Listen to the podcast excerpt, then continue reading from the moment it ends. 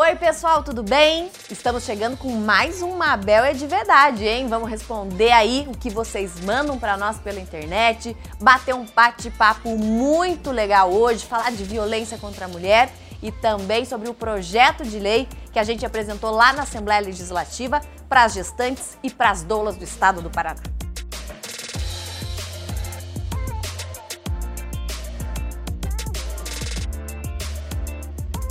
Mabel de Verdade. Mulher na política.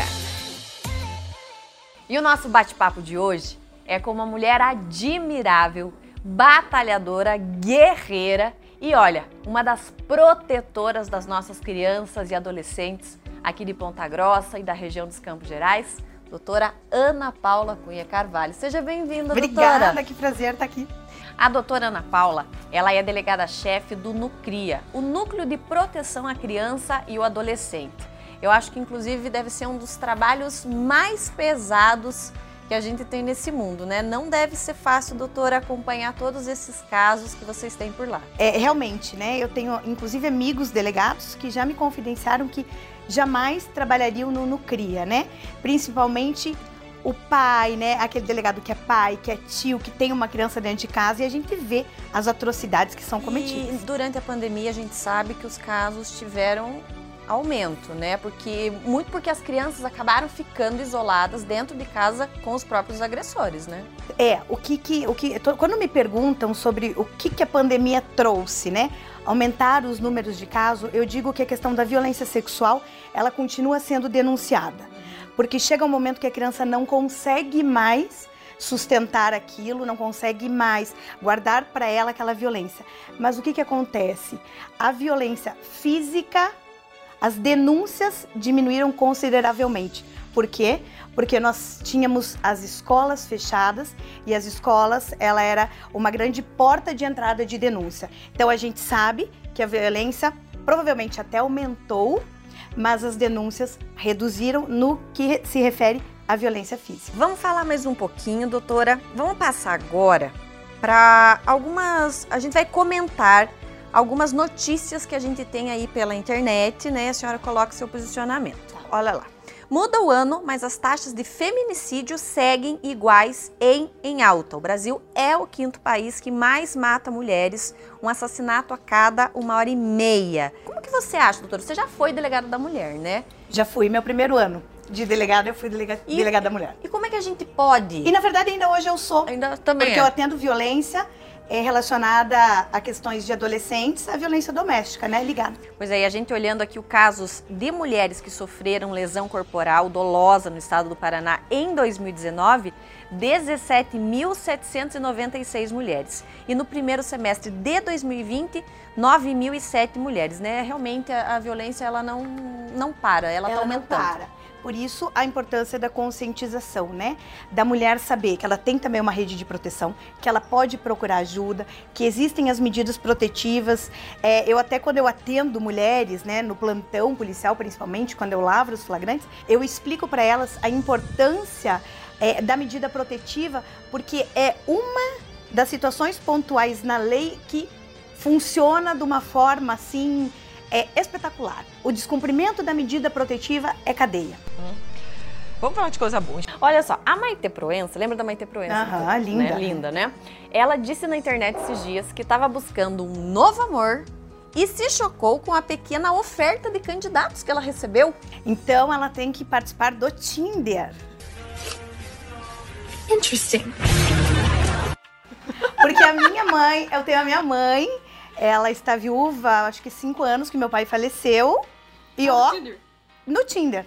É, a, a, quando a gente brinca, assim, né, na questão de relacionamento na internet, a gente tem que fazer um alerta. Eu vou aproveitar aqui e fazer um alerta, que eu falo para minha mãe também, sabe? Muito cuidado em expor demais a tua vida para aquela pessoa que você não conhece pessoalmente, que você conversa é, por telefone, por WhatsApp, no Facebook, enfim, qualquer rede social.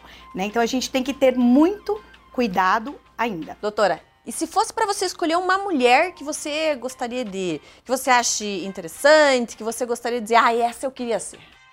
Eu gostaria de ter sido a Carla Pérez. Carla Pérez. Do Tchan. Você gostava do Tchan, doutora? Nossa, gente, eu amo dançar. Sim, gordinha!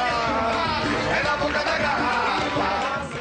Então eu lembro que eu era mais muito, né, mais nova, e eu colocava sainha, eu fechava uma porta de vidro na minha casa e ó, boquinha da garrafa.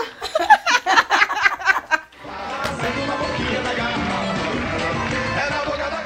Ana Paula, eu quero agradecer mais uma vez pela sua presença, pela oportunidade da gente bater esse papo, né, de falar de coisas muito sérias, mas também de falar de coisas leves, de conhecer a doutora, né, além aí do título e do cargo que ela tem. Obrigada, foi uma alegria te receber. Imagina, eu que agradeço, fiquei super feliz com o convite, vi a sua live com a Josi, achei o mais, fiquei com medo, falei, ah, eu não vou saber responder as perguntas, né? Mas nossa, obrigada, fiquei feliz mesmo.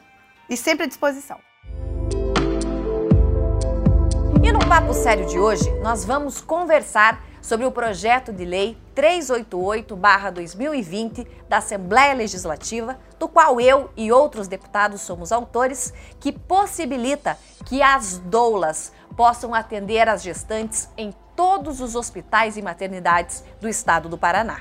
Esse projeto dispõe que todas as casas hospitalares e maternidades permitam que as doulas possam acompanhar as gestantes, né, que precisem do auxílio delas, que queiram o trabalho delas durante o pré-parto e também durante o parto e pós-parto. Esse é um projeto muito importante porque traz tranquilidade, traz aí uma assistência também especializada para cuidar dessa gestante. Nós sabemos que os profissionais da saúde cuidam muito bem das gestantes nas maternidades e também nos hospitais. Mas se você tiver a presença de uma profissional, de uma doula auxiliando a gestante no seu momento mais importante da vida, né, que é o de ser mãe, com toda certeza a evolução do parto vai ser muito melhor. Por isso, nós estamos apresentando esse projeto na Assembleia Legislativa e muito em breve nós vamos votar. É importante dizer que a OMS reconhece o trabalho das doulas, mas infelizmente aqui no nosso país e no estado do Paraná nós não temos uma lei para garantir a presença delas para ajudar as nossas mãezinhas. Bom, vamos responder então aí, né, o que vocês mandam pra gente. Caraca, mas tá fazendo bem ser deputada, hein? Cada dia mais gata. Toda natural, eu sou bonita pra! Com todo respeito, você pode ser uma grande atriz, talento e beleza tem. É, acho que mais uma das coisinhas aí que eu puxei lá do seu Joselito Canto, né? Ele também é apresentador de TV. E isso vem do rádio, né, gente? Que eu, desde os 15 anos, sou radialista. Então, é claro que tudo isso ajuda aqui na hora da gente apresentar o programa. Eu era cantora.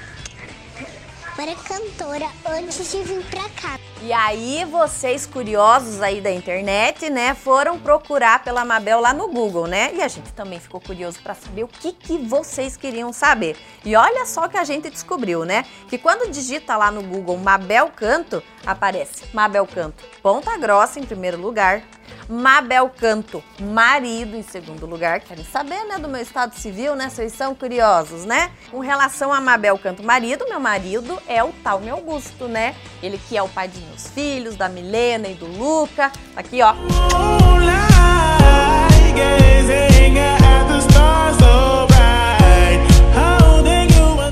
E depois Mabel Canto idade.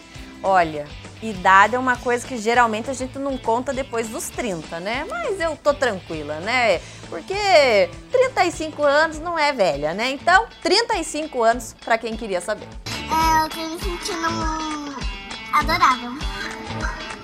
Acabou, gente. Mas semana que vem nós temos mais um encontro com mais um convidado especial e sempre falando a verdade. Até lá!